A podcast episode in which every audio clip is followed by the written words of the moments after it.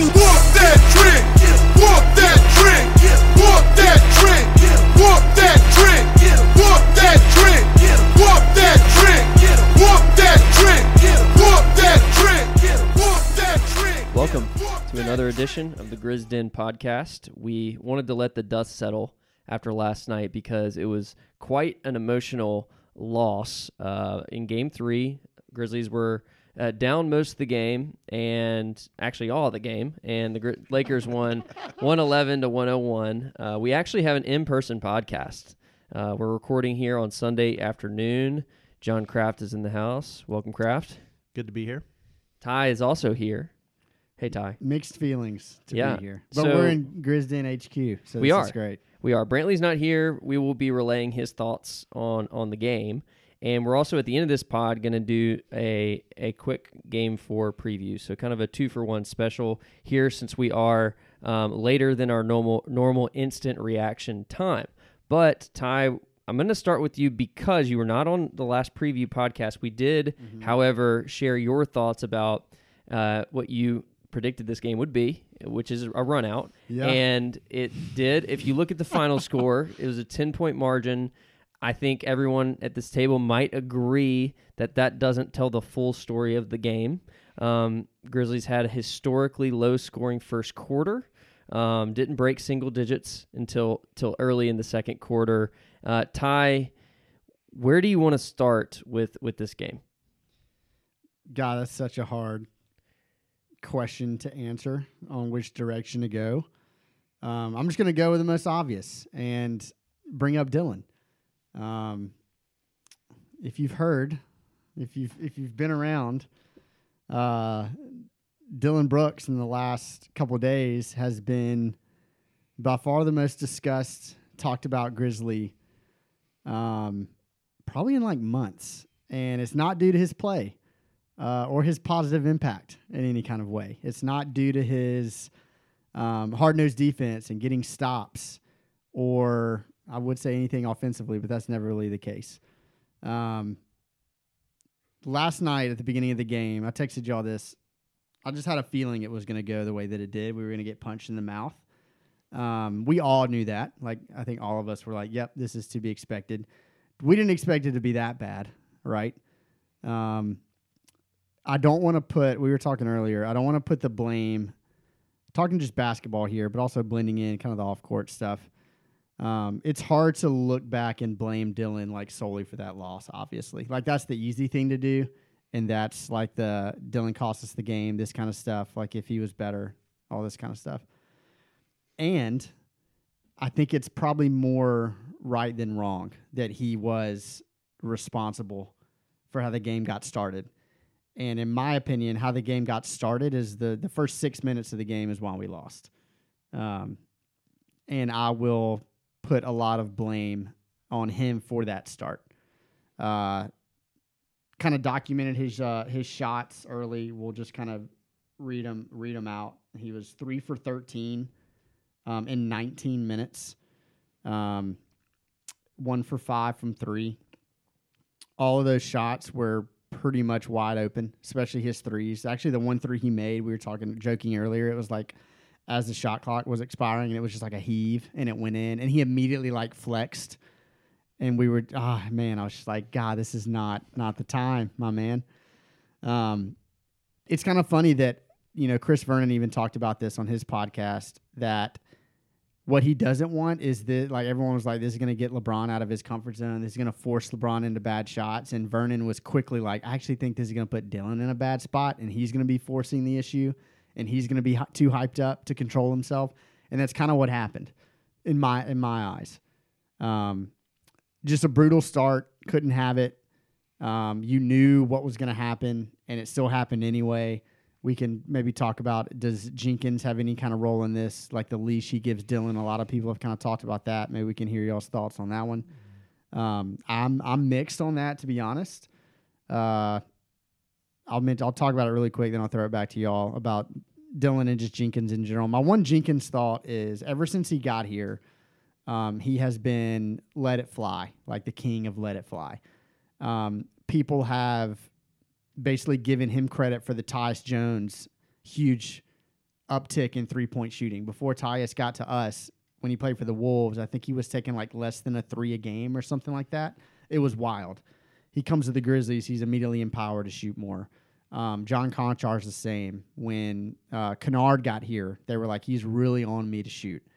It's just hard to preach that for years and years and years, and then like, I don't know, pull it away um, when it's not going well.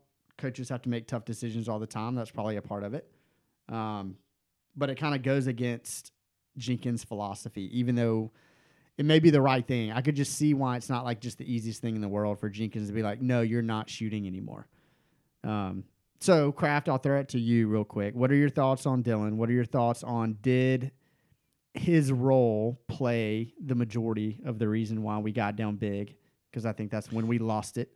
And like, what what do we do about it next? He's not suspended for Game Four. We didn't mention that yet. He got ejected got early in the third quarter for a, you know, you could. This is debatable in my opinion. Whether I think he was probably going for the steal.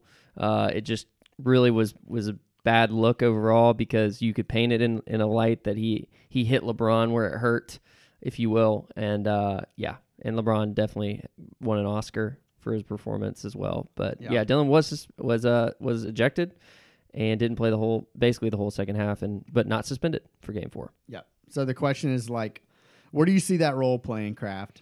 And then do you see any kind of windows for improvement? Yeah, so so I'd say with Dillon, I think you know we were when we were laughing about his comments and kind of his shtick and all the shenanigans that Dillon does. I think we are we were kind of high on the game two win. We were excited, and you know, and I think Brantley was way more, and maybe you, you a little bit, Ty. We're a little more nervous about the. I know Brantley for sure was nervous about what that that would possibly mean. And I, you know, and I figured, and I think I kind of naively was like, well, LeBron's not going to fall for this. It's probably not going to change the way he plays. But what I think I probably d- underestimated was both the crowd, the crowd reaction to that, and then secondarily the role players on the Lakers and the rest of the people on the team that would feel this sense of um, collect like this collective sense, which I think you know I'm a big culture guy, and that's one of the things about the Lakers and just the LeBron experience is there's not typically a very like close knit culture among the team. It's fair. It's, it's it seems like it's just a bunch of professionals showing up to get a job done and then going their separate ways. And I do feel like Dillon's comments kind of, I because that's the best team defense team buy-in I feel like they've had not just in the series I mean that I I mean I watch a lot of Lakers games that I feel like they've had in a long long time. Um, and I don't know if I've seen that this season how connected they were at least in the first quarter on defense and honestly a little bit in the third quarter as well just on their rotations and things.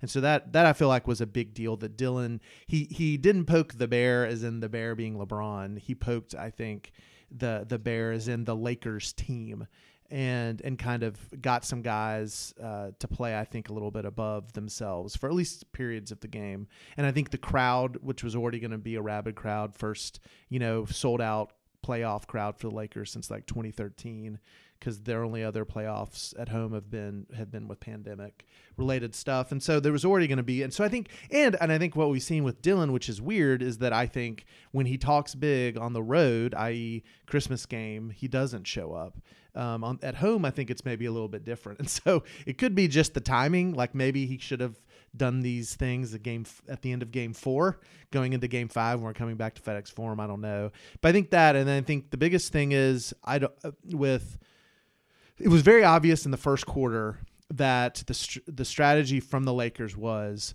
we are not gonna let Jaren and Tillman get it in the paint. Like we're not gonna get in the let them get in the paint. We're gonna put as if we can have all five guys with a foot in the paint, we will.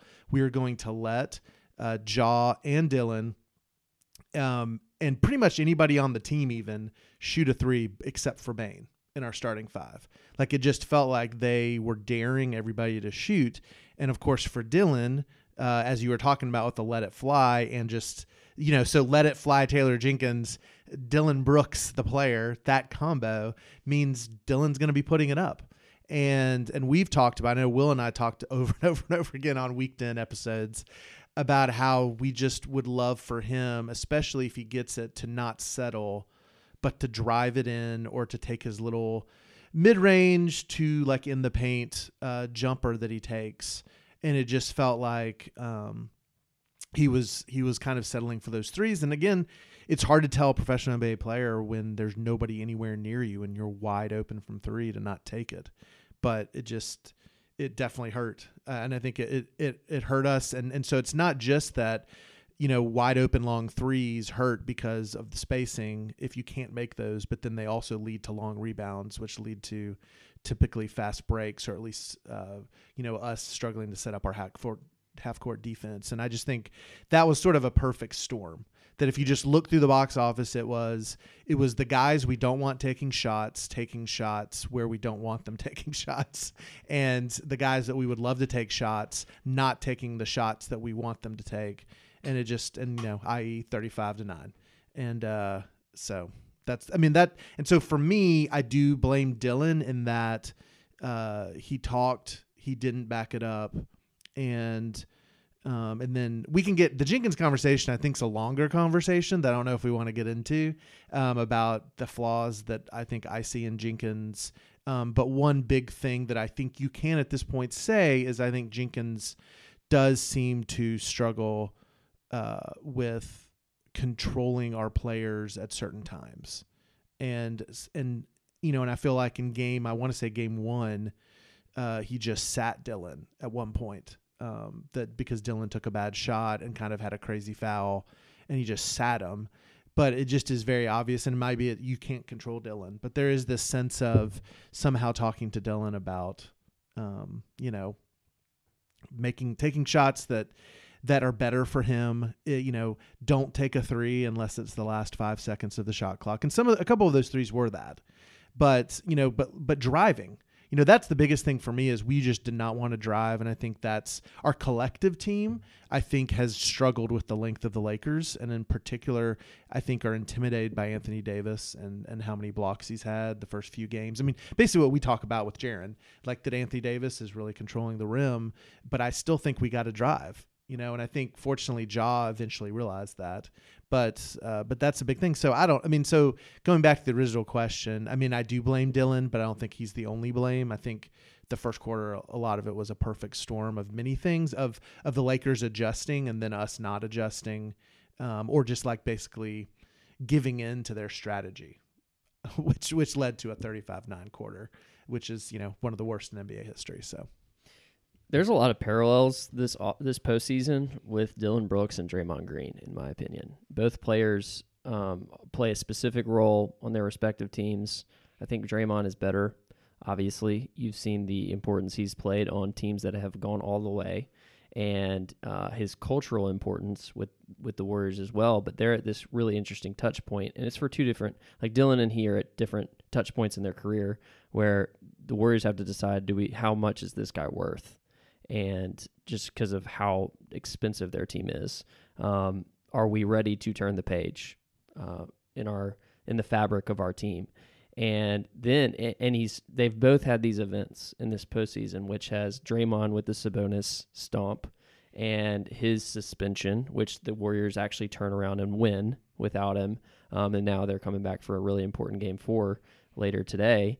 Um, but it's it's it's like what what is going to be the straw that breaks the camel's back with both of these guys and with Dillon, you know, similar to Draymond in a contract year, and this team is about to get really expensive with the Desmond Bane ex- extension that's upcoming, um, with some dead salary next year, presumably with Brandon Clarke on your books and the Ja Morant. I mean, we haven't seen all NBA, but that is still on the table.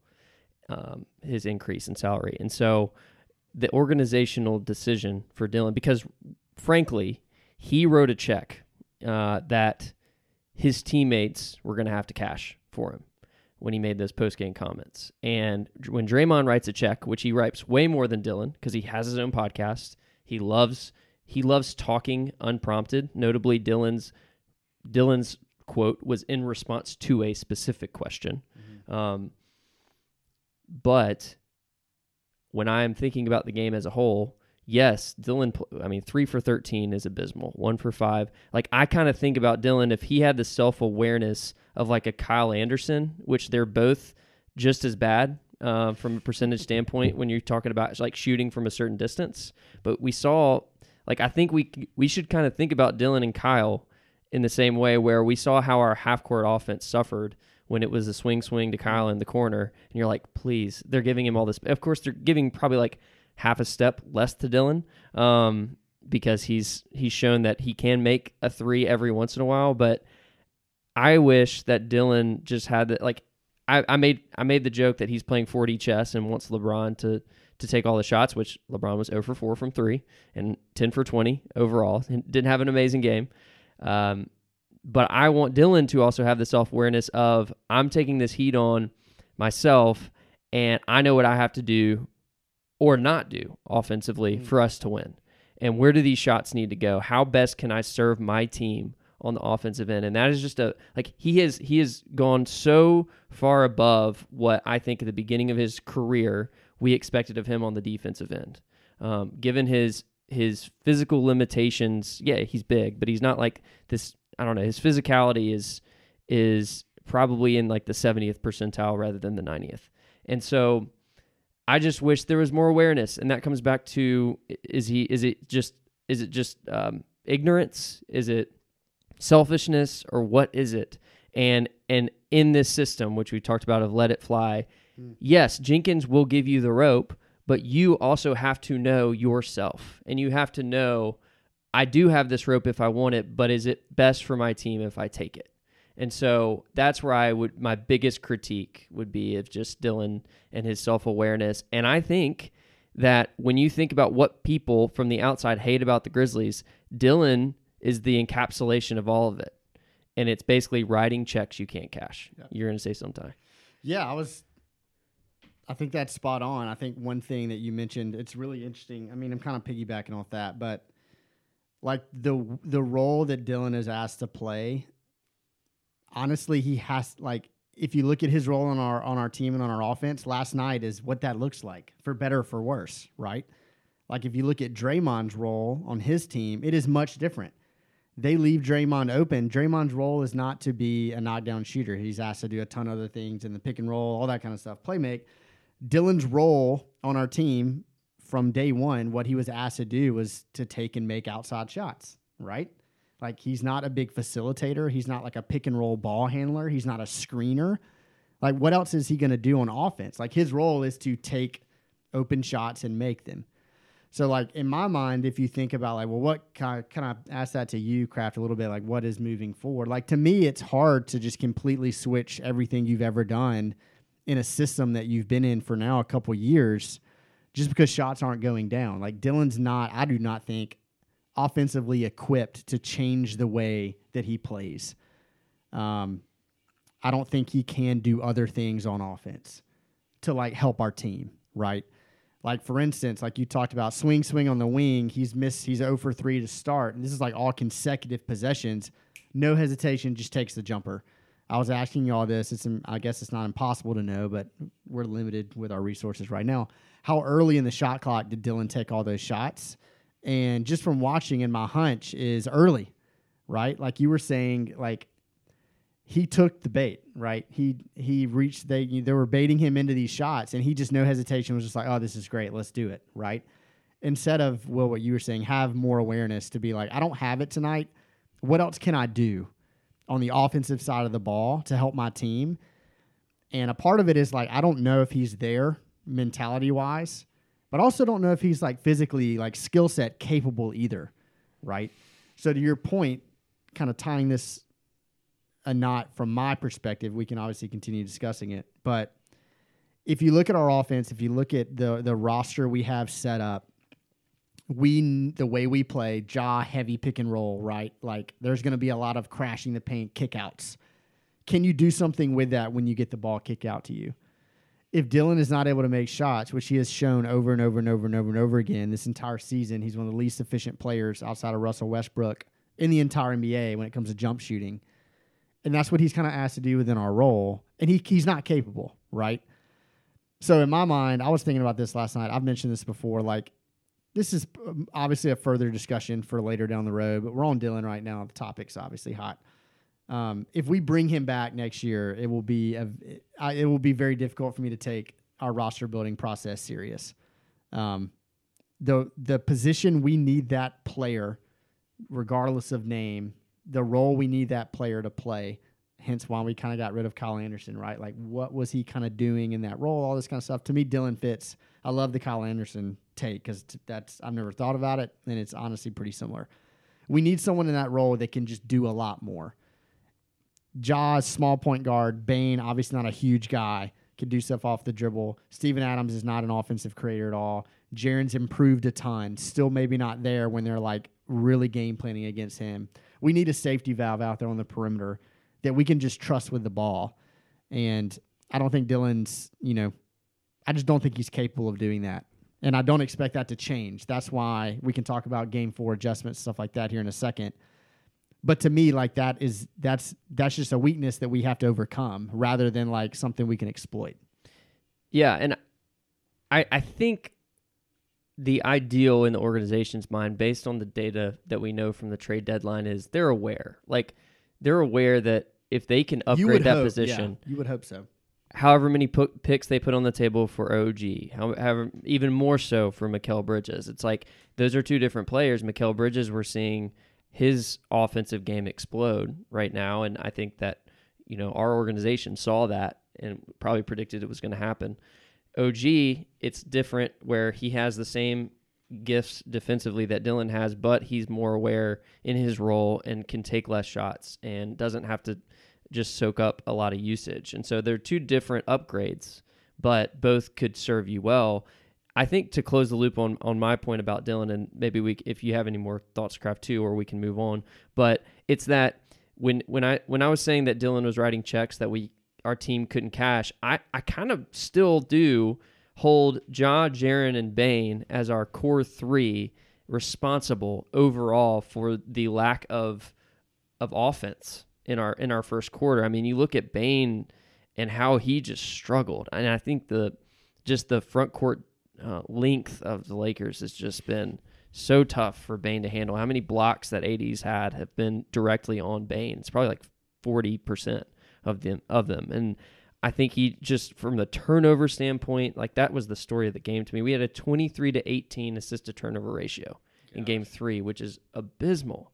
And Tyus is adding nothing as well, and it's just this this collective of our guards are just not delivering, except for Ja. Obviously, we're going to talk about Ja more extensively. Um, with a 45 point game, he scored eight more points than we scored in the entire first half. Um, to put that in perspective, but like it's to me, it's a Bane and Jaren um, struggle in, in game three, and and I put a lot of it on those guys. It's like, yeah, Dillon was an idiot and shouldn't have said those things, and he was but at the same time, it's it's kind of like you look at the shots in the first quarter. It's like nobody else was hitting either. So it's like that's the other side of this coin as well. Yeah, I mean, I want to add to that because um, because I like so so Matt Hardlicka wrote in his uh, Patreon article this morning. He he talked about one specific play, um, and then I want to talk about another play too that I think is the Jaren frustration. But with the Bane, which was uh, we had sort of a fast break. It was four on five because Vanderbilt was like missed something and was like down the other end, and so we had five versus four. Bane had it, and we passed it to him, and he had a pretty wide open three from the top of the key. Now Anthony Davis was running out to him, and and Anthony Davis you know, when you look at the picture, it was freeze framed in the article. You look at it and like, there's a part of me that says, yeah, like Davis could have, he was closing pretty well. And so Bane does what he does. What he does in those moments often is not take it, pump fake, and then drive into the lane where he found LeBron there. And what's interesting is, and they'd shaded it, and so what you see is Aldama's in the corner, and he'd already hit in a three at this point, wide open. But it's like Bane would have to make a really good pass to Sure. the le- with to over there because because Tillman's trying to sort of screen away LeBron to give him a lane, and and so he could try to get you know Aldama. He make could have maybe made that pass, but there's another guy. There's a Laker there that it would be like okay, it would have to be a really good pass or that could get picked off. And then you also have the lane, and you have guys all converging on the lane. But I think for Bane, healthy Bane, I think just goes straight. Healthy Bane, who has not been blocked by AD a bunch and LeBron a bunch, goes straight to the lane and tries to lay it up. Hmm. But what happens? He passes it to the corner, to the right corner, which guess who's wide open? Dillon Brooks. Wide open, no one near him. And as someone who, you know, playing pickup ball, whatever, I mean, when you're doing that and you're, and of course it's the NBA, so you're having to make all these decisions, you know, okay, I'm not going to take this three that kind of is open. That, like, for me personally, it's like, yes, Bane, take that. It's 5 mm-hmm. on four, you're open. Sure. But AD's closing, and I can get a, maybe a better look because I think in the regular season, your thought process is the wide open person in the corner is Dillon Brooks. Pass it to him. Or there's another guy that's sort of open over in the other corner, but it's a harder pass, could get picked off. And so, I mean, it's just, it's there. And, and so there's this hardness with like, every, you know, to me, that what I liked about what Matt Herdlicka's point was, you know, this is everything. It's Dillon being wide open. It's Bane and his length. Uh, Lack of lack is, of yeah. length, as well as is his toe still hurting because he also could have just got to the free throw line and jumped up. jumper, right. But that's like a quick stop and a jump, which when you have a bad toe is a little harder to to like keep that balance. And just talking about how the Lakers were doing this, they were forcing, they were saying, don't let Bane, you know, they were selling all out on Bane, and then he has to make choices, and he makes a choice that you know, to your point, you want that guy. You want a, cor- a wide open corner three. That is a shot people want. But when it's Dillon Brooks, we don't want it all the time. And so that's one thing. So that's like Bane, and I feel like that's been a lot of Bane. And he's also just missed open shots. And then Jaren, and this is one of those to me why I said it was a perfect storm because with everything we talked about, you know, second, pl- you know, maybe I think second play of the game. Jaren takes a screen. His feet are a little bit outside of his shoulders, which makes him illegal. And Reaves flops and he gets a hmm. foul called on him. And and that is 11 20 or something in the first quarter. And so Jaren now has a foul. And immediately the next two plays on offense, the Lakers, Reaves being one of them, tried this like terrible flop thing to try to get the foul on Jaren. And the next time I think LeBron got it, tried to go at Jaren. And and I think that then made Jaren hesitant on offense. And so like there's this sense of pe- like I'm, you know, I think on Twitter you see people mad at Jenkins. Why didn't Jaren get enough touches? But then I also think there's just this sense of the guy got his first foul really early, mm. and it just changed everything. And and so and so I think I kind of I think it Dillon is the scapegoat, and I don't I think he but I think he should be. Like I think he should be the guy who's blamed, who takes a lot of the blame. But we also have Bane and Jaren both played really poorly in the first half, especially Bane, I think, because Jaren, even when Jaren's bad, he still plays really good defense. Um, but obviously, they were both in foul trouble again, and that's again another Lakers strategy. Is I just think they. Um, I mean, I personally, this is it's like when Kerr uh, in those Warriors games went to the Hackett, you know, the Hack and Adams. Uh, for me, uh, I feel like Darvin Ham knows that honestly we probably have a little bit of better talent than them, but he also knows we're young and inexperienced, and I think he knows like if we can get Jaren and Bane off the floor, we're going to win this series. And I so and I and I think that succeeded incredibly well at the Yeah. first quarter last night. And so while I hate that Dillon and, and so I just think it's all these things. And and I think to Will's point, like we blame Jenkins, but at some point, and I know Dillon's Dillon's been to the, in the Grizzlies the longest of all the players on our team. But at some point, Ja and Bane and Jaren have to say, we're the leaders on this team. Dillon, stop shooting so much. Dillon, stop talking. Like, hmm. don't, like, you can answer that question without, you know, like, basically, we're tired of having to cat, of having, uh, to make up for your written checks. you know, like, like that at some point we need that. And of course, they're all young. They're much younger than Dillon. I mean, not much younger, but two or threes. And I, so those are the kind of things. I mean, I, I just went on for a really long time, but I just was thinking about that as well. That that that to have a thirty-five nine quarter, it can't. It's not just one person. It's like a lot of people adding up to playing really bad. To put some numbers on it, Bane game one six for 18, three for ten from three. Game two six for 18, one for six from three. Game three, seven for 14, three for seven from three. Bane has shot 38% for the series, has taken 50 shots.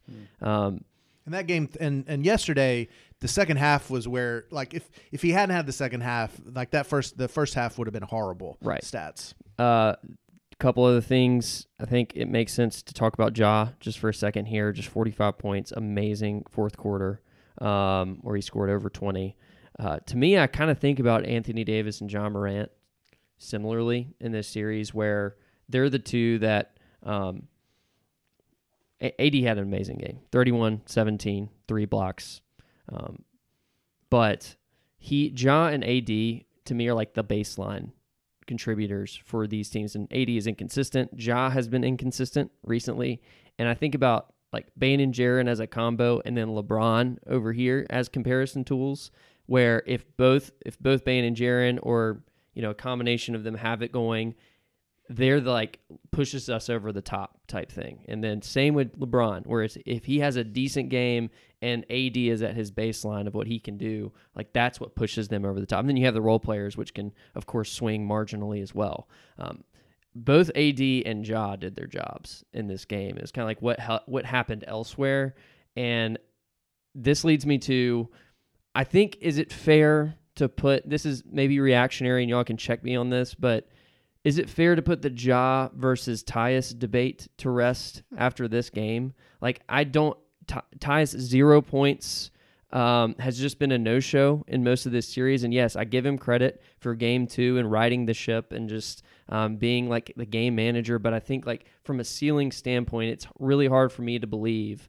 that even a hobbled Ja Morant can't be better than Tyus. And I was suspect of that. I even said it on this podcast. Like I might in most circumstances have a healthy Tyus more than a Ja who's unhealthy. But like, where do y'all think about this Ja performance? Because y'all both called it, said there's there's a Ja game coming. Unfortunately, it was this game where we just had, dug ourselves way too deep a hole that Ja could even Ja 45 points couldn't dig us out. But like, where do y'all see Ja? I'll start with you, Ty. I, yeah, I think that narrative is dumb and lazy, and I think a lot of people making talking about the Ja over Tyus thing. Um, I just think you gotta for because I can kind of play into this some too because that's like the loudest voices sometimes, right? And that's what loud voices were saying even last year. Even like Kevin O'Connor tweeted that like basically just to get people riled up because that's that's the narrative that people push. Colin Cowherd, I've sent y'all some clips the other day. I'm, I don't know if anyone. I'm imagining no one listening to this listens to him. Um, if you listen to us, hopefully you respect at least some kind of solid uh, content. I guess I don't know, but he was just trying to. I think it's just loud and trying to get debate, hot topic kind of stuff talked about. He's trying to get the clicks and all that kind of stuff. Um, also, like game two, we won the game. By no means did I look at that game saying like, man, our offense was just like pinging the ball around. We just looked so good. It was a slog fest Yeah. in game two. Like, yeah, Tyus had a pretty good game. He was fine, but our offense wasn't just like clicking like people say it does, right? When Ja's not in there, the ball moves so much more, all this kind of stuff. I'm like, that didn't really give us great results. Like, we won the game because we were in the mud and we came out of that. And we honestly won the game on the defensive side of the ball. And you could argue Tyus is maybe a little bit better defensively than Ja, but like that's to me that's marginal. Um, that's not like leaps and bounds. Um, so yeah, I think I hate that narrative. Um, and I think yeah, I think you're right. We can officially like put that one to bed. Um, to speak a little bit more on Ja. I mean, we did predict the game was coming. I hate it wasn't a loss, like you said. I don't think that's the last one. Um, if this series continues, I could see him having another game like that. Um, I think we're starting to kind of figure some stuff out there too. And Ja's been known to do that, right? Like in the Wolves series, the longer that series went on, Josh they like blitzed him hard in game one. Everyone was like, Ja got hit, like, you know, smacked in the face. He didn't know what he was doing. He kind of got blindsided by a lot of stuff. As that series went along, Ja was Ja, right? Like, give him some time. Like, I remember um, there's a really interesting thing to kind of piggy, kind of bring up Draymond again. They asked Draymond, someone did like a year or two ago, who in the league reminds you of yourself the most? And his answer was Ja, oddly enough. Because he said the way Ja can basically like outthink you in a basketball game is like up there towards the top of anyone playing right now. And I think a lot of that's underrated by Ja because you just look at him and he just like he tried to dunk on LeBron last night and almost finished it. he would and he like stared LeBron down and apparently they're like boys. It would have been like outrageous. So I think that's what people view Ja as. This just high flying. I'm just going to attack the rim, a la Westbrook, right? If you think like who has a high IQ, Westbrook probably doesn't come to top of mind, right? So I think the style of Ja's play probably doesn't. He had 13 assists last night. Yeah, Ja he had played 13 great. out of 23 assists for the team. I, I think that was his he's back moment. The the the, the That's what I was going to get to over for sure. He yeah he kind of like turned it on. He was getting wherever he wanted. We can talk about maybe who was in the game during that stretch. Maybe some adjustments we can make in a little bit. You had to kind of respect some guys on the perimeter, but like he was doing whatever he wanted the entire second half. My biggest point I want to make, and I'll stop, is the dude didn't quit at all. Kept pushing, kept pushing, kept pushing, played crazy hard, sprinting back on defense. I mean, they would make a huge shot, like a backbreaker. Ja was immediately get, asking the ball for an out of bounds, like on the baseline after a made basket, and was pushing it. He literally basically said, I'm going to do everything I possibly can to give us the best shot. I'm going to play with all I have tonight, and I'm going to lay it all out there. He didn't hang his head at all. He hustled. Um, he, he still played with swag, even though we were getting beat. That pull up three he made, getting double teamed like on after like on the break to cut it to like ten. Like he was like, I'm in, I'm in, I'm here for this against the stars, against everything that we had gotten that huge deficit. Like Ja was there for it. That's what we've always loved about Ja. That's one thing we doubted about Ja, right, in the last couple weeks. And Craft, to your point, last night I felt like he climbed or jumped a hurdle with his performance, but also maybe I'm speaking too soon. Y'all can check me on this one too.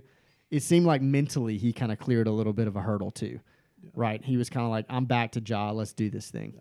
I think, I mean, that's one thing, you know, because I was at one point during the 35 9 horror show, uh, like we had one of the worst, like the worst lineup ever possible. I think it was like, I don't know if it was all five bench guys, but it was something like It was all I- five bench guys And and I was Tillman. getting Tillman all was these texts starter. like, what is Jenkins doing? Fire Jenkins. And I was like, I think he's trying to send a message. And I still kind of believe that because, you know, it could just be, man, we're floundering. I'm just going to try something and see if I can capture some magic.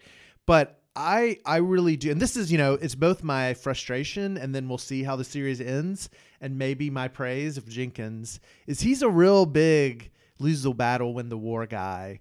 And I do think one of the things that I saw was he saw that we were hanging our heads after makes by the Lakers. We were turning the ball over and not hustling back and just I mean, and that was so much of that. And that is when your core is two 23 year old guys and a 24 year old guy.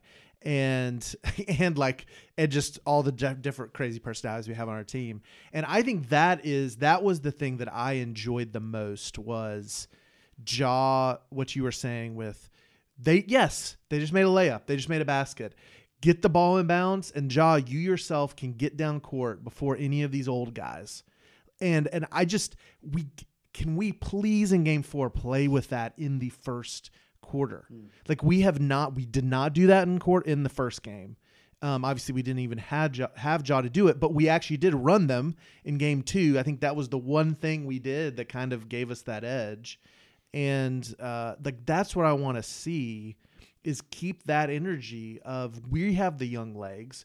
Ja, you can beat everybody down the court because when Ja is is getting the ball and going, I mean, we're gonna get a good shot. I mean, we might miss because people miss, but and I just we did not see that People do indeed miss. this. Well, and that's you know frustrating because you know one of the things that I know a lot of guys and a lot of analytics people and a lot of like the like the film the film basketball people they hate that we slow it some down so much in the fourth quarter, and I think a lot of it is Ja likes doing the sort of uh, the chess match and seeing what they're doing.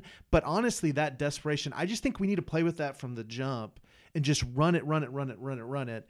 Um, and I'm hoping I see that in game four because I think that is Uh, you know, and obviously I do want to talk about lineup stuff too. But I think just even just getting down the floor fast, despite even a made basket, is such a huge advantage for us because they're old. By the way, we're now at the point where every game's going to be every other day. Yeah. And and I was laughing. One narrative I was getting frustrated with last night, and and some guys that I like, um, maybe some people I know were on Twitter talking about they were nervous how much energy we expended to get back in the game. I'm like, no, no, we're we're in our mid twenties. By the way, Ja like got like a week off. He got like five six days off, and we're fine. Like we can expend energy like that. They're I guarantee you they're com- they might be a little sore t- today. They're gonna be fine tomorrow. They have plenty of energy, and by the way, we have the whole summer. Um, and so like that's not a problem at all. I actually thought it was imperative that we made it a game. You know, the 10, 10 points. Ja has a has a wide open top of the top of the key to make it seven. Uh, because I just think we found some things in the second half, and I think that gives us momentum, and I think that's a huge deal in a long series. And uh, and my last point, and then we can move on. Sorry, I know I'm, I'm ranting a lot, but the other thing is, I just you know for everybody because it was, and like I didn't sleep well last night, not just because of the loss, but uh, you know, I mean it's it's a frustrating, and thankfully we don't have to wait like five days between games like it felt like last week was. Um, but everybody, like I would say, everybody you give them truth serum. Everybody going into this series, even the most bold people like me who are saying Grizzlies in five, all of us had had us losing game three. Um, you know that like that for us it was like is it going to be a close win loss or is it going to be a, a blowout? Uh, you know that and and so just to remind everybody, we were expecting like this was the game we were expecting to lose. Even the most Grizz homers in the world We're expecting us to lose game three. And the first quarter, I think, like it's like the first quarter makes it seem horrible, but the end of the score makes it feel a little bit like okay, it was just a typical game three loss.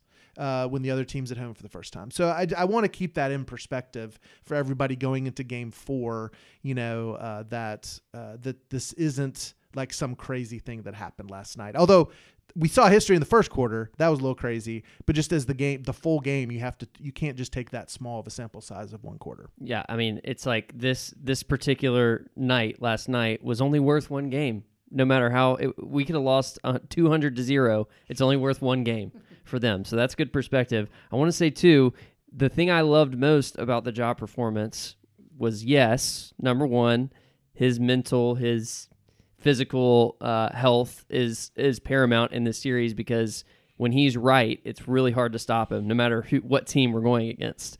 And number two, it forced the Lakers to have to continue to play their guys. LeBron and AD played 36 and 38 minutes.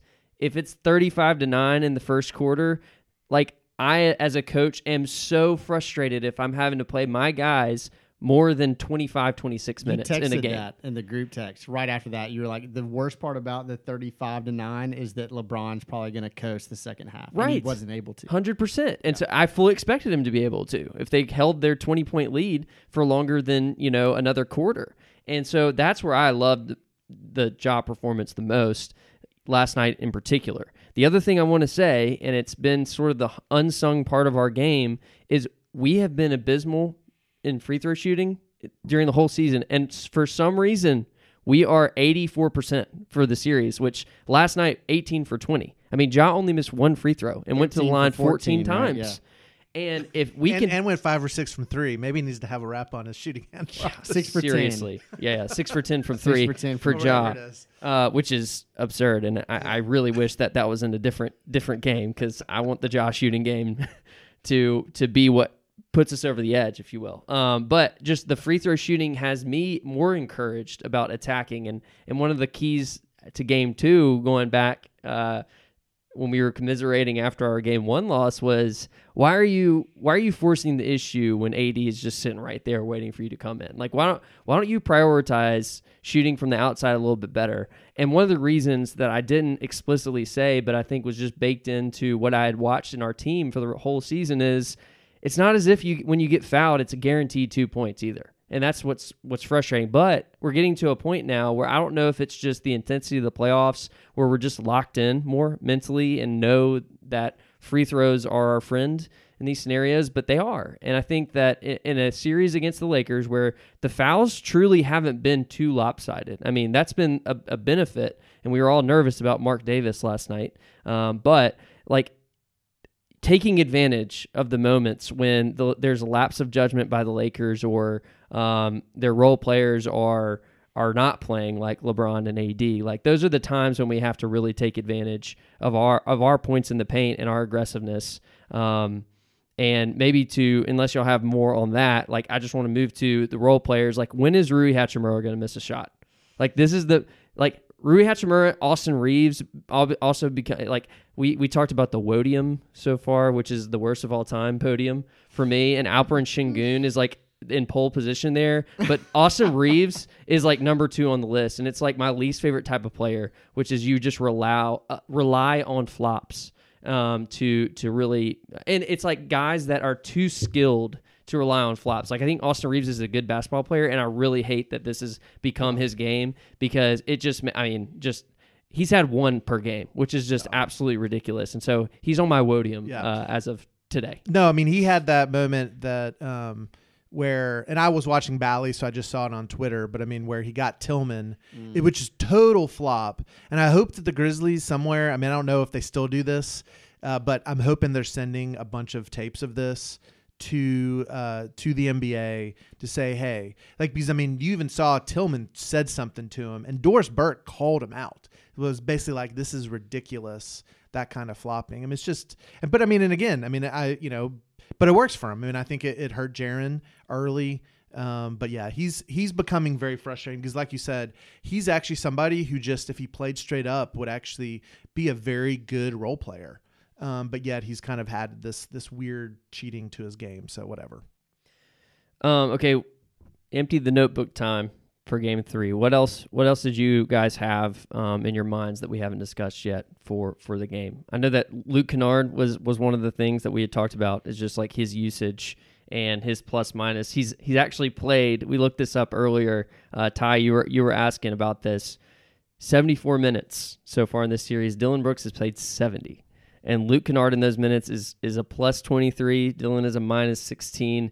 And I feel like Luke Kennard too. I mean, he only took one three last night. And and yes, the Lakers are prioritizing him uh, because there's oh, the last note I want I had written down about this is I, I've kind of come to my senses on I've just been so frustrated with how easy we are to game plan for. Yeah. And what I've realized is we've had success because even though we're easy to game plan for, we are so hard to actually play against in our style. Um, it's like you can have the perfect game plan, and yet we will find a different way to beat you, whether it's hustle or whether some of our guys get hot. And I do think there's there's a level of like I don't want to be this easy to game plan for, but yet we are. But I also wanted to give credit in the in the sense that we're just so hard to play against, and I wish that we would recognize that earlier in games. Is like if we play our like we don't have to react anymore. We can be the ones that are forcing the issue. Um, because teams don't like even if they know theoretically in their mind what they should do, they hate doing it because it involves work and it involves hustle. And so that's that's my sort of empty the notebook on on game three. And, and I think that's where you know I think because I, because I do think Taylor Jenkins is getting a lot of um, a lot of hate um, online on talk radio and other things right now. And so again, I want to let's get back to it when the series is over, you know, and then we can do the big picture stuff. But I do think that is, you know, if you're gonna say he doesn't, you don't like the way he adjusts in certain ways, but you have to love the system and what what it demands from teams to do to be able to beat us for sure. Yeah. last last thing brandon clarke having him would have changed the the complexion of the first quarter. I think we put in a guy that you can rely on to be efficient to be energetic and to provide a spark. And instead we were putting in santi aldama and david roddy which i like both of those guys a lot. They are not bc and they do not do, do what he does and just muck up a game and run and um, force the other team to adjust to the style in which he plays. And so that was one area where we just missed a guy who can just right the ship, and, And- and he's one of those guys. And that's almost where I know. I mean, maybe I belabor the Konchar point, but uh, at some point, I feel like uh, we need to put in guys that can at least stabilize. I mean, I think that like yesterday, it wasn't, oh, we need somebody to come in with talent who can score. We just needed somebody just to play the right way. Like play play normal. Don't throw the ball to the other Yeah, team. don't throw the ball to the other team. Don't miss a defensive assignment. Um, and that's where it's hard playing the rookies. So you know, but that that that that would be the other thing um, that that I was thinking is just maybe think about that. But but to that point though, uh, that puts again uh, Tyus is a real bit disappointment there because you would have thought maybe him coming in would have done that. He just didn't. We got worse. It got worse when he came in. Yeah. So That's yeah. The last point that I was going to make before we move on to game four stuff is what you were saying. Is it seemed like we got we've already kind of touched on this. We got really really sped up at the beginning of the game. We allowed them to dictate what we did offensively, and it worked to their benefit. Kind of what you were saying. We're hard to play. Like their initial thing was like AD's going to live in the paint. We're going to put LeBron on Jaren. How'd that work out? They switched out of that really early because Jaren just started dominating on the block. We didn't do any of that in game three. Again, I don't think I think we just got so sped up and we got so like rush and it's like kick out Dillon on the wing. Oh, that's a good shot, quote unquote. But that's not like what we need to be doing on offense. We let them off the hook in the first quarter time and time and time again. I don't like the one thing I guess Ja would love for for him to kind of like feel that a little bit more and instead of being like we're not getting good looks, so just I'm gonna just drive to the paint and try to get a layup or get a foul or dunk on someone, which is usually kind of his like fallback options. Like let me do this. I wish you would play in a little bit more to the Chris Paul game plan of like let's slow it down. Everyone go on the right side of the floor. Jaren, come to the left block. We're gonna throw you the ball. Let's settle things down that way. Right. I don't know if Ja has that in his game yet. I'm I, I know he's fully capable, and I think I also don't think that's something we've ever done in the past. Again, we this series to me, we have kind of asked things of guys that they've never been asked before because we have an advantage doing it. That still doesn't mean we're incredibly comfortable doing that, though, right? Like that's why we even said game one to me felt so weird because we were playing through Jaren so much. It worked, but I was still like, I don't remember seeing this happening often, right? Like in the regular season, there were those stretches where Ja was out, where Jaren had to do more, but it was still like uncomfortable, right?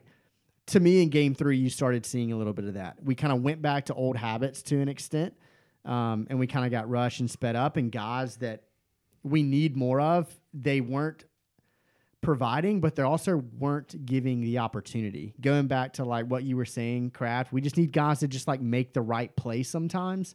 Like when it gets swung, swung to Dillon, and it's just like the right play may not be to shoot to this take an right open now. shot. Like It that might not may be the best play. To I'm gonna go Right. initiate a dribble handoff to Ja and get him going downhill, or I'm gonna like dribble the ball to the left side of the block, left side of the floor, and get Jaren on the block against LeBron, like something like that. Instead of being like Dillon time, Yeah. right? Let me shoot this shot. Again, I will kind of I want to tee it up a little bit. We'll talk about it more, but that's why I think Luke Kennard is going to should be a bigger role in our offense. Yes, he had four points the other night. Last night, he was also a plus six in his minutes because he just makes the right play. There's time and time again where he. It's always so frustrating when he doesn't take open shots, but when he doesn't take open shots, he doesn't just like dribble into something terrible, right? Like he swings the back or moves. s- He's not. He's not a record scratch Well, guy. Yes, he just does other things that allows our offensive possession to continue. Because if we continue to run offense, continue to kind of like try to do things, the Lakers defense will eventually kind of break down. Like we've shown, we've seen that. So like, let's just kind of try to keep things going a little bit more. Yeah, and you know, and I think, and, and I think an underrated. And we talked about this a lot uh, post trade as when we were starting to play really well with Kennard. Is like even as frustrating it is that he doesn't sometimes get us up enough shots. The fact that he's there means that one guy, and then if there's anybody going over their screening, it means two guys are have to deal with that. They have to be occupied with that. And when you have somebody like Ja Morant with the ball, and that there's two defenders that cannot concentrate on Ja because they are nervous about what's happening on the other side of the court with Kennard. That's just a huge advantage. Uh, and, and, and it's not a shock because you talked about this, you know, as we kind of shift. Uh, you talked about this earlier, Ty, but like there's a reason why Ja went off mostly when Kennard was on the floor because all of a sudden it's a little easier to get to the rim or for people to have to sell out uh, to protect the rim to give you just wide open three point shots when they're worried about a, a, when they're worried about Kennard and Bane, like because they can't just not worry about that. But it takes to your point earlier, it takes all of their concentration to keep Ja out of the paint. Like he is the guy. Uh, you know, maybe SGA now too, but in the NBA, who it is impossible to keep out of the paint. And so you have to put all of your effort into that. But when you're worried about two guys who can hit threes on uh, you know, on on the perimeter, that just makes for a really difficult assignment to play defense. Yeah, agreed. And it's it's another thing to to consider where Ty you were talking about, you know, Jenkins knowing what the adjustments are and it's about the guys being asked to adjust to actually be to, to play into it. And we also have to remember we are playing with a limited hand. Like it's not as if we if we want to adjust we don't have a different guy to ask to come in to adjust to. It's it's it's you're having to ask David Roddy to play two different types, two different styles depending on the matchup. Um, and instead of having a guy like Brandon Clarke who you can bring in to to run a run and gun t- style or a you know short roll style, um, so that's the other thing too that's just been frustrating is, and we've said it mostly over text. And Craft, you've been hammering this point home. The Lakers are not good.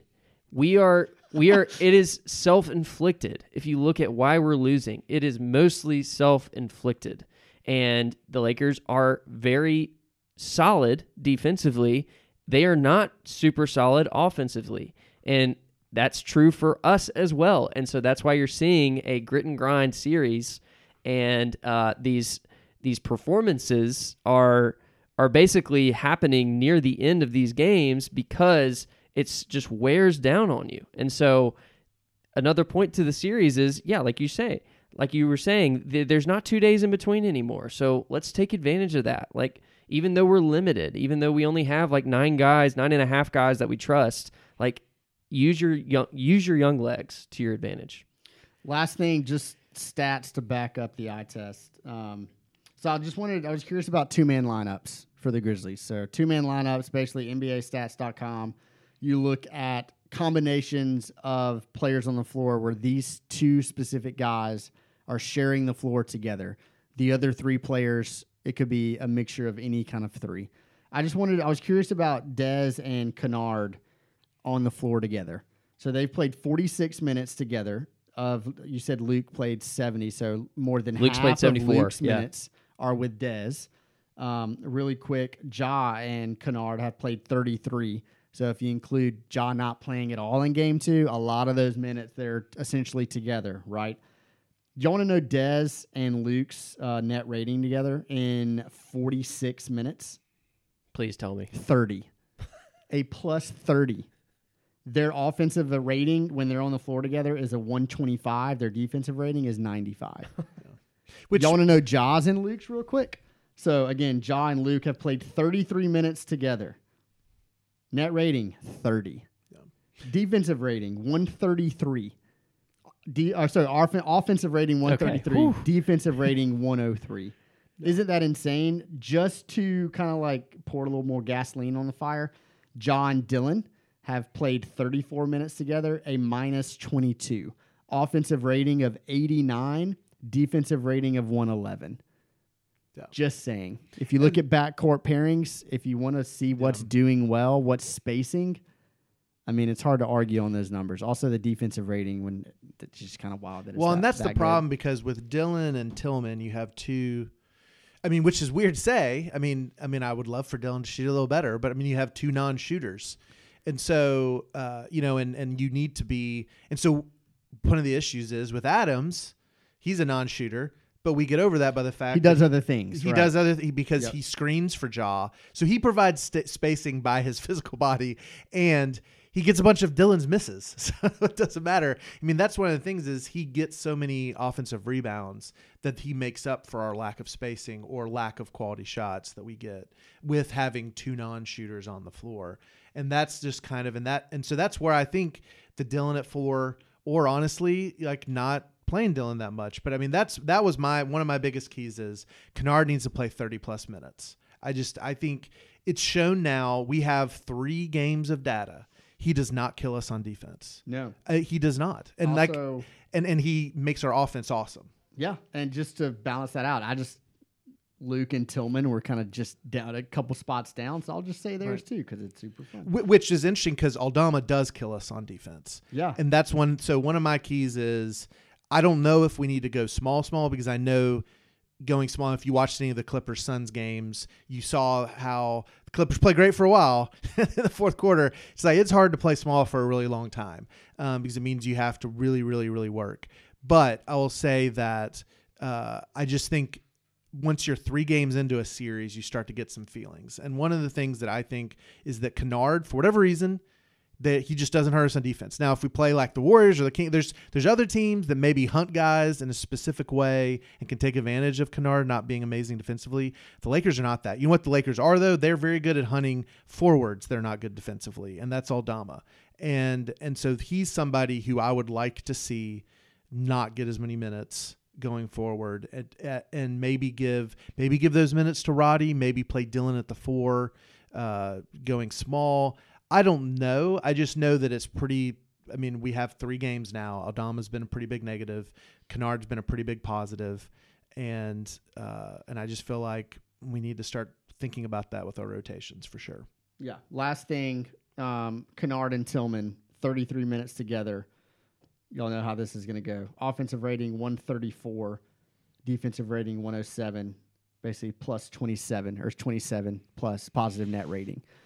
Um, I think yeah. I feel like we've this podcast has already gone a little long. I'm sorry, but there was again to Luke's defensive stuff not really getting in the way. Will and I talked about this when I first came over. There was a possession last night where the game was getting a little tight.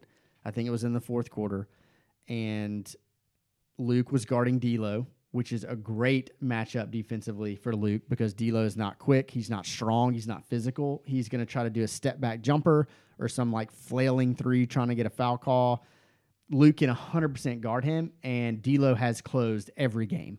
So if you're looking at a guy that we can just throw Luke on, there's one right there. Let's do that. What does that come into? You know, the problem of that. Well, they would just run a pick and roll with D'Lo and LeBron, get LeBron switched on Luke, and then there would be the mismatch, right? Tillman, who I think we'll talk about this later, Tillman was guarding LeBron in those possessions, not Dillon because he had been ejected. So they tried to run this pick and roll, and Tillman just like completely sagged off and just let the screen happen, and then was just waiting to just for the screen to end. Basically, just wasn't even getting screened. It was almost like Luke was hedging, like he was going to switch, and then immediately it was almost like a like a slip screen by D'Lo. He didn't roll to the rim; he just like slipped across right to the other wing, and Tillman just stayed put. He didn't really go anywhere. Didn't e- initiate the switch or anything like that. They kept trying to do that, and LeBron was finally like, "Well, I guess I'm not going to get this switch. I'm just going to try to take Tillman off the dribble." He took Tillman off the dribble, tried to drive left, which is LeBron's dominant driving hand, like Ja. Tillman blocked him at the rim, started a fast break, got out running. It's like we are seeing adjustments. We're seeing who guys can play, who cannot. We'll talk about this later again to kind of tee it up. Dillon's defensive prowess, defensive versatility. This is not the series for it. Tillman defends LeBron extremely well, maybe better than anyone we have on our roster. Chris Herrington did an awesome article in the Daily Memphian where he basically looked at shots that LeBron had against certain defenders in games one and two, um, or maybe it was just game two. Um, I think LeBron had had four shot attempts against Tillman, and he was one for four. And for Dillon, it was like above 50% from the field. And that was the majority of his shot attempts came against Dillon. And it's like maybe Dillon shouldn't be the primary defender on LeBron anymore. Maybe we should pass that along to someone like Tillman, who's strong, pretty quick on his feet. LeBron is not quick on his feet anymore. He tries to play bully ball. You're not going to bully ball Tillman. And Tillman can hang on the perimeter as well. So it's like, to me, there's some glaring, just like adjustments to be made. Um, low hanging fruit stuff. And it's backed up. Like you said, three games is a fairly decent sample size in a game where we got beat 35 to 9 in a quarter. And there's still some extremely positive numbers backing all that up. Yeah, I think. I mean, in similar, I get worried that Tyus is. Um, I get nervous that Tyus that they're going to realize Tyus is shooting terribly and stop closing out on him. I think one of the reasons why some people do think that we're better with Ja uh, without Ja is because people actually have guard Tyus out on the three. You know, part of that just because everybody's so scared to death of Ja getting to the rim. But uh, but I I I feel the same way. Like I don't want the Lakers to start leaving Tyus open. Like, please let Tyus still space the floor, even though he's not hitting. I feel the same way with the Grizzlies. I like this is part of the frustration with all the LeBron stuff. LeBron has been a negative for every for all three games, I believe, mm. negative plus minus. Part of that is because he plays with the really bad lineup that's out with Anthony Davis, but like what where LeBron kills you is passing it. I think the more he's driving and trying to get to the basket with with any of our guys, you know, and I think I agree with you about Tillman, but even Jaren, even Dillon, um, like that's that's a win for us. But I think what's hard is he's making he's he's a playmaker. We need to Yeah. get rid of LeBron the playmaker, let him be a scorer. And so I just I hope that we continue to do that because he's going to be an inefficient scorer and we need to stop kind of giving him this like LeBron takeover respect. He just doesn't have it. I mean, he's he's like been their only negative player for the for the series.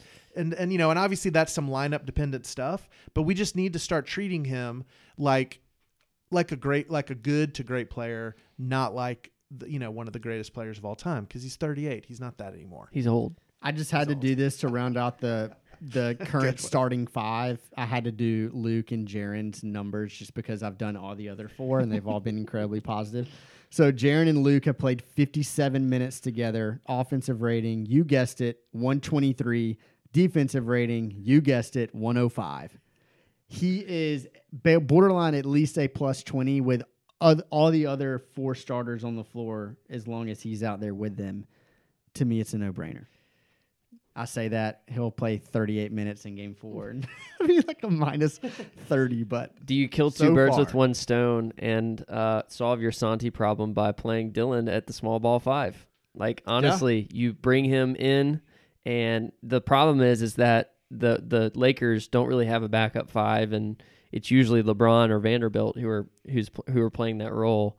Um, which would put Dillon right back on, you know, LeBron or somebody different. So I don't. This isn't the perfect series, but I'm like, at some point, what do you do to um, shore up some of the Santi, uh, I guess, I mean, I- minus play. I mean, I'd even I mean, I'd even test I mean, I know I'm a broken record with Konchar, but I even test him like kind Giddy of going five. small I mean, look at that rim I mean, protection from game two. He's just as good of a rebounder.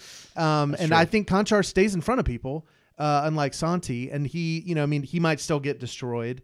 But um, but I don't know. I mean, I'm just saying maybe try something or just at least minimize Santi's minutes because that's been you know at this point it just feels like uh, this isn't the series for him. Like I Right. feel like if we get past the series, Kings Warriors, that might be much more of a series for him.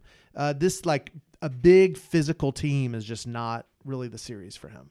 Yeah, I mean, you're seeing too. He's not playing a ton of minutes, and in, in game two, I will say, like his one skill was defensive rebounding. He had seven in his minutes, didn't score, and the rebounding differential hasn't been giant. Like if anything, we I think in game three out rebounded them.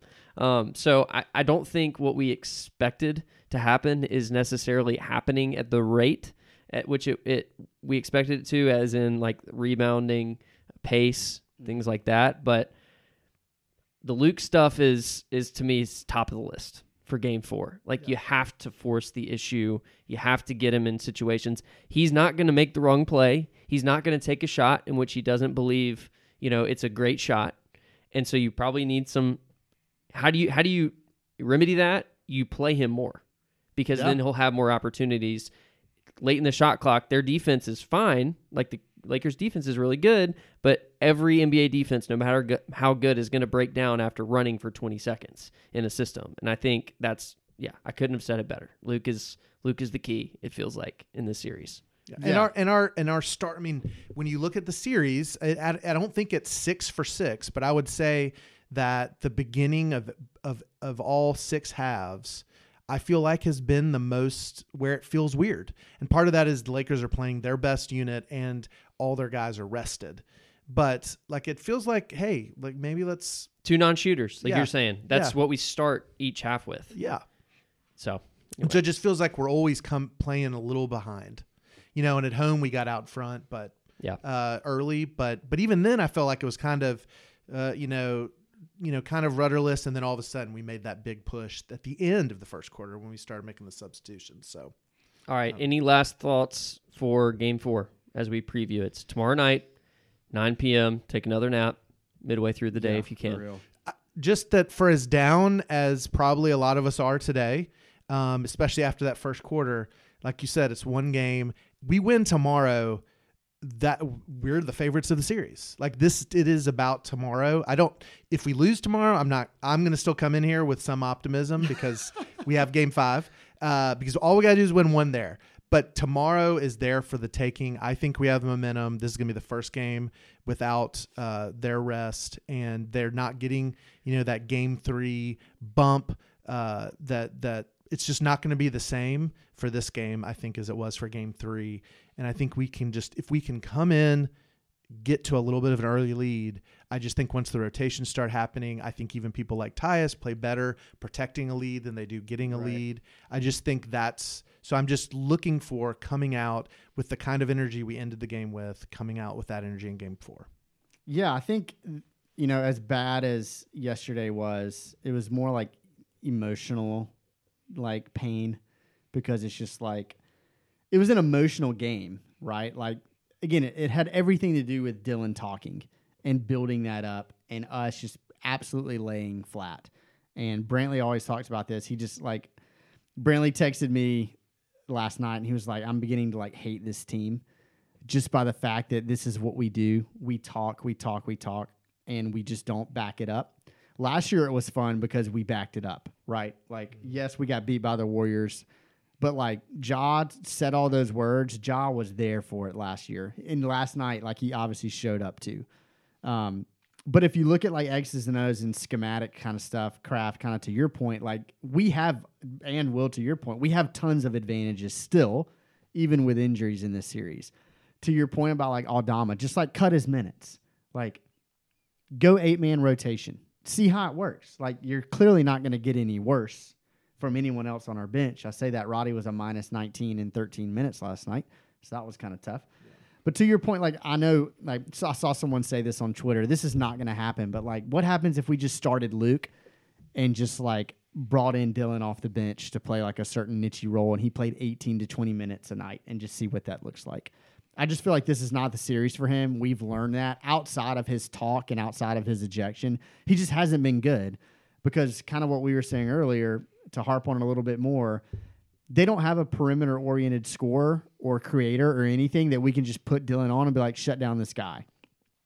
Like LeBron, just he's not that guy anymore. Kind of what you were saying. Like he's not the guy where he's gonna like get the ball and take over, run his own offense, create everything on his own. And if he does it, he's gonna do it from like the the block or like that mid post, which is not where Dillon thrives, right? Like he's uh incre- impossibly to screen, right? He's gonna fight over every screen. They're not running pick and rolls with LeBron and AD, right? They used to do that a ton. That was like their offense. They're not doing it anymore because they don't have to.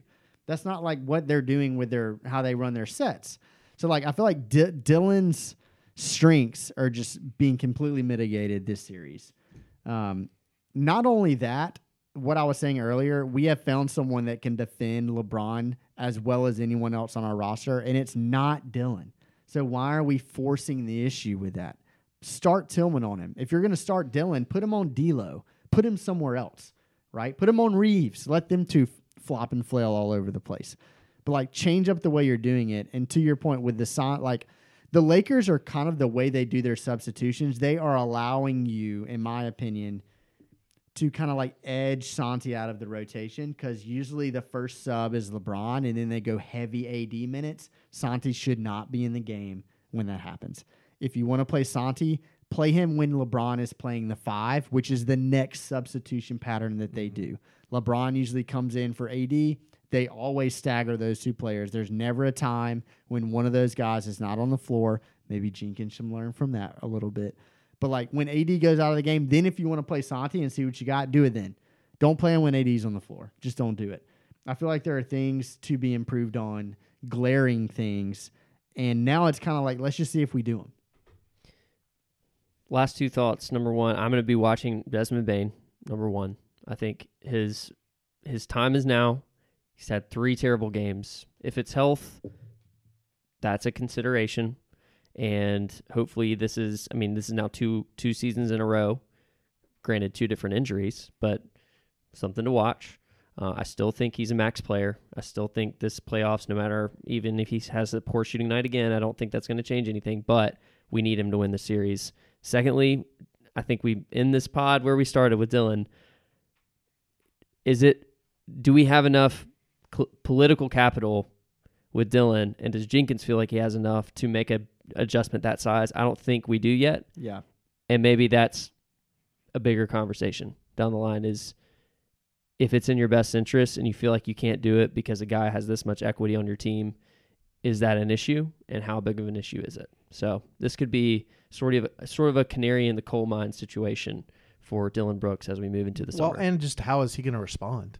I mean, that That's was an embarrassing. It's, yeah, it's him him and the team. Yeah, and Jenkins. him Yes. knowing it's the right thing Right. and being okay with it and showing that he's a good enough teammate to know when he doesn't have it or when this series is not his. Right. So Yeah, I mean, if he comes out and only takes like six shots, or like take or is efficient and makes plays and just plays really good defense, you know, uh, I mean, like he could do that. He could he could quote redeem himself since we like to talk about redemption. I just think the only- apparently. I think the only way he redeems himself is if he makes shots. No. I think that's it. Because what we talked about earlier, like he doesn't do anything else on offense that helps you. He's not a good cutter. He doesn't cut at all. He doesn't crash the glass. He doesn't get offensive rebounds ever. Like he jump shoots. That's what he does. He doesn't create much. If he does, it's like a simple like pick and roll dump off. Like he's not like finding guys on in the corner or anything like that, throwing lobs to people. Like his only way to be redemptive on offense is simply hit shots and I don't like our chances there, right? On defense, again, like to me, this is s- say it again, this is just not the series for his defensive impact. We talked about that at the very beginning of this series. which is crazy because we thought that it's perfect for him. Yeah. And that's been a really big shock to me. We thought he would be able to guard AD a little bit, guard LeBron pretty well, all that kind of stuff. Yeah, his defensive versatility. We talked about defensive versatility and can he hit shots. I remember we all like basically said if we make a big run, it w- we would look up and say Dillon shot forty percent from three in all the series. That has not happened. Happened, and what I said earlier, I think like us winning is in spite of him, especially offensively, rather than him like adding. He's not being additive on offense, and more importantly, in my opinion, he's not being additive on defense, which is why he's out there. So if he's not going to help you there, like he's just not going to help you. Um, and you got to look. You got to look elsewhere. You just have to do it. At this point, you have to look elsewhere. If Game Four is truly must win, you got to pull out all the stops, and you got to play your best, regardless of who that is. Yeah, and Jaren and Bane didn't play heavy minutes um, because of foul trouble in the first half. I think they were like more regular season-ish minutes. So, like, I, I'm looking for both of them to play 40 if they can. Yeah. You know, like if The stars we have need to be stars. yes, they have to be Plain stars. I mean, that ultimately that is, you know, yeah, and it sucks that that we have to we might have to overcome some Dillon, uh, but that's ultimately. I mean, I'm looking at our three stars. Yep. Uh, because this is this is where this is where the documentaries are made. Game four must win. You know, Yep. go Um, perform. I'm glad we waited a bit to pod. Uh, it was really late last night, and I think we wouldn't have had as productive a discussion as we've had today. Um, in the future, with one game in between, you'll see probably more combination pods where we react to a game that just happened and preview it all in the same. Um, Monday night is a, is a late one, so no guarantees on getting it out early morning. If we're feeling good, we will, but uh, you'll you'll still get a reaction in a preview pod regardless of, of what time it's recorded on on uh, either Tuesday at midnight or Tuesday at you know middle of the day. But um, we're excited for Game Four. This is the most important game of the series up to this point. We'll see how we respond. And for Craft, for Ty, for Brantley, shout outs. Uh, we will catch you on the next one. I'm Will. Thanks for joining us.